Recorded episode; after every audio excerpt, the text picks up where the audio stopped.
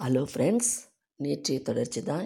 இன்றைக்கும் மனசு எப்படி செயல்படுறதுன்னு இன்னும் கொஞ்சம் விரிவாக சொல்கிறேன் கேட்டுக்கோங்க. நமக்கு உடம்பு சரியில்லை. ஃபார் எக்ஸாம்பிள் நமக்கு நிறைய சுகர் இருக்குது ஒரு கல்யாண வீட்டுக்கு போகிறோம் அப்போ அந்த மனசு சொல்லும் நிறைய ஸ்வீட்டு பாயசம் ஐஸ்கிரீம் எல்லாம் கொடுக்குறாங்க.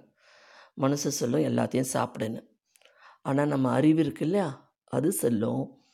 சாப்பிடாத உனக்கு ஏற்கனவே நிறைய உடம்பு இதை சாப்பிட்டுட்டு ராத்திரியெல்லாம் அவஸ்தப்படுவேன்னுட்டு ஆனால் நம்ம எது ஜெயிக்கும்? மனசு தான் ஜெயிக்கும். நம்ம அறிவு சொல்கிறத கேட்க மாட்டோம். நம்ம சாப்பிட்டு வந்துடுவோம் இல்லையா? அந்த காலத்தில் அந்த காலத்தில் பழைய காலத்தில் காட்டில் தான் வசித்தாங்க வீடு வசதிலாம் தெரியாது. சமைச்சு சாப்பிட தெரியாது. ஆனால் அவங்க அறிவு மனசு எல்லாம் எப்போவுமே அலர்ட்டாக இருக்கும். அப்படியே நாலு பக்கமும் அப்படியே கவனிச்சிட்டே இருப்பாங்க. ஏதாவது விலங்குகள் வந்து நம்மளை தாக்கிடுமா? இது தாக்கிடுமா? ஏதாவது ஒரு நமக்கு ஆபத்து வந்துடுமான்னு எப்போவுமே விழிப்புணர்வோடு இருப்பாங்க. இல்லைங்களா? அதுக்கப்புறம் மேலே மேலே டெவலப் ஆகி இப்போ நல்ல வசதியாக நம்ம வாழ்ந்துட்டுருக்கோம். அந் நம்ம வந்து அந்த மனசுக்கும் அந்த அறிவுக்கும் எந்த விதமான வேலையும் கொடுக்கறதில்ல. எதுவாக இருந்தாலும் மிஷின் ஆகிடுச்சு இப்போது ஒரு நாலு அஞ்சு கூட்டுலனா கூட ஒரு கால்குலேட்டர் கம்ப்யூட்டர் ஓகே அது இல்லாமல் மனிதர்களுடைய அறிவு சார்ந்த ஒரு பொருள் தான் இல்லைன்னு சொல்ல. அந்த காலத்தில் மேக்ஸ் டீச்சர் கிளாஸ்க்குள்ளே வரும்போது மனக்கணக்குன்னு ஒன்று கொடுப்பாங்க. நம்ம கிடுகிடுன்னு மனசுலேயே அஞ்சு கணக்கு கொடுப்பாங்க. அஞ்சு கணக்கு கிடுகிடுன்னு மனசுலேயே போட்டு நம்ம பக்கத்தில் இருக்கிற ஃப்ரெண்ட்ஸ் கிட்ட காமிச்சு கரெக்ஷன் வாங்கிக்கணும்வாங்க அதெல்லாம் இப்போ இல்லை. மனசுக்கும் அறிவுக்கெல்லாம் வேலையே கிடையாது. எல்லாமே மிஷின் அதை குட்டணுமா? அதை குட்டணுமா? கம்ப்யூட்டரா கால்குலேட்டராக முடிஞ்சுது வேலை. அரைக்கணுமா? மிக்சி கிரைண்டர் அப்படின்னு நம்ம வாழ்க்கை பேசிக் ரெக்குயர்மெண்ட்ஸோடு போயிட்டுருக்கு. நமக்கு லக்ஸூரியஸ்னு ஒரு காலத்தில் சொன்னதெல்லாம் இப்போ பேசிக் ரெக்குயர்மெண்ட்ஸ்ன்னு ஆயிடுச்சு.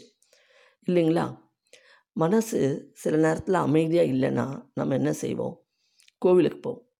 கோவிலுக்கு எதுக்கு போகிறோம் கோவிலில் நிறைய பாசிட்டிவ் எனர்ஜி இருக்குது அந்த கருவறையில். அங்கே போய் நிற்கும்போது நம்ம அறியாமலேயே மனசு ஆட்டோமேட்டிக்காக அமைதியாகிடுது இல்லைங்களா? திருப்பதிக்கு எதுக்கு போகிறோம் அங்கேயும் நிறைய பாசிட்டிவ் வைப்ரேஷன்ஸ் இருக்குது அந்த பாசிட்டிவ் வைப்ரேஷன்ஸ் நமக்கு அமைதியை கொடுக்கும். மனசுக்கு நிம்மதி கொடுக்கும்.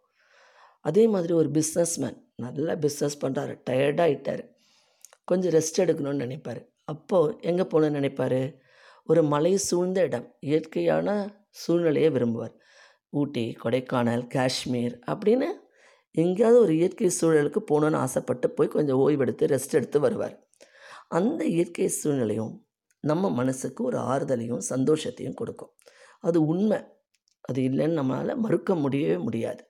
அந்த மனசு அமைதியாகிட்டு சந்தோஷமாக இருக்கும். நம்ம நம்ம கஷ்டமெல்லாம் மறந்து போயிடும் நினைக்கவே தோணாது. அது வந்து அனுபவ அனுபவபூர்வமான உண்மை. நீங்கள் அனுபவிச்சிருப்பீங்க. புரியுதுங்களா ஃப்ரெண்ட்ஸ் அந்த வந்து உணர்ந்து பார்த்தா தான் தெரியும். சில சமயம் உங்கள் உள் மனசு சொல்லுதுன்னு சொல்லுவாங்க. இன்றைக்கி உங்கள் வீட்டுக்கு விருந்தாளி வரப்போகிறாங்க ஃப்ரெண்ட்ஸ் யாராவது வரப்போகிறாங்க அப்படின்னு இன்டிவிஷன் சொல்லுதுன்னுவாங்க. சிலருக்குலாம் அது தோணும். கண்டிப்பாக வரப்போகிறாங்கன்னு இல்லை தொலை தூரத்தில் இருக்கிற யாருக்கோ உடம்பு சரியில்லை. இல்லை ஏதோ ஒரு நல்ல செய்தி வரப்போகுது அப்படின்னு நம்ம உள் மனசு நமக்கு சொல்லும். அதெல்லாம் இன்ட்யூஷன் இல்லைங்களா? அதை வந்து கண் நடப்பது உண்மை. ஒரு சிலருக்கு சிலர்லாம் சொல்கிறதெல்லாம் பட்டு பட்டு நடக்கும். சிலருக்கு எப்போது இந்த மாதிரி நடக்க போது இவங்க வரப்போகிறாங்க அப்படின்னு மனசுக்குள்ளே ஒரு சொல்லுவாங்க. மனசுலேருந்து வெளிப்பாடை சுத்தியா நான் சொன்னேன் பற்றியா நடந்துருச்சு. அப்படின்வாங்க இல்லைங்களா? அதே மாதிரி மனசு சில சமயம் ரொம்ப துக்கமோ கஷ்டமோ வேதனையிலோ இருக்கும்போது எந்த விதமான முடிவும் எடுக்காதீங்க. முன்னே ஒரு எபிசோடில் சொல்லியிருக்கேன். ஒரு புத்தரோட கதை. தண்ணி எடுக்க போன சீடன் எப்படி தண்ணி எடுத்தார்னு. அந்த மனசை அந்த ஆறு அமைதியான பிறகு ஆறு ஆறு தெளிவடைஞ்ச பிறகு எடுத்துகிட்டு வருவார். அதே மாதிரி மனசு அமைதியான பிறகு ரெண்டு நாள் அப்படியே விட்டுருங்க. ரெண்டு நாளைக்கு அப்புறம் எந்த டிசிஷன்னாலும் எடுங்க. மனசு ரொம்ப கஷ்டத்துலேயோ வேதனையிலையோ இருக்கும்போது எந்த விதமான கோபத்தையும் காட்டாதீங்க. எந்த விதமான டிசிஷனும் எடுக்காதீங்க. ஓகேவா நம்ம மனசை அமைதியாக வச்சுக்கோங்க சந்தோஷமாக வச்சுக்கோங்க. வீட்டில் பெரியவங்க இருந்தால் கூட டாக்டர் சொல்லுவாங்க அவங்களுக்கு வயசாகிடுச்சு நல்ல செய்தியை சொல்லுங்கள் அவங்க மனசை சந்தோஷமாக வச்சுக்கோங்கன்பாங்க இல்லையா? நாமளும் யங்ஸ்டர்ஸ் நாமளும் நம்ம மனசை எப்போவுமே சந்தோஷமாக வச்சுக்கிட்டு எது ஒன்றையுமே பாசிட்டிவ் பாசிட்டிவாகவே நினச்சி எந்த வித நெகட்டிவ் தாட்ஸை நம்ம மனசில் வராமல் நம்ம வாழ்க்கையும் நாமளும் நல்லபடியாக பாசிட்டிவாகவே கொண்டு போய் ஜெயிச்சு காட்டுவோம். மாணவர்களுக்கு இது ரொம்ப ரொம்ப அவசியம்.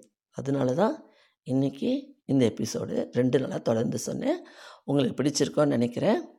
பிடிச்சிருந்தால் லைக் பண்ணி ஷேர் பண்ணி சப்ஸ்கிரைப் பண்ணுங்கள் மீண்டும் நாளை வேறொரு எபிசோடுடன் சந்திக்கிறேன்.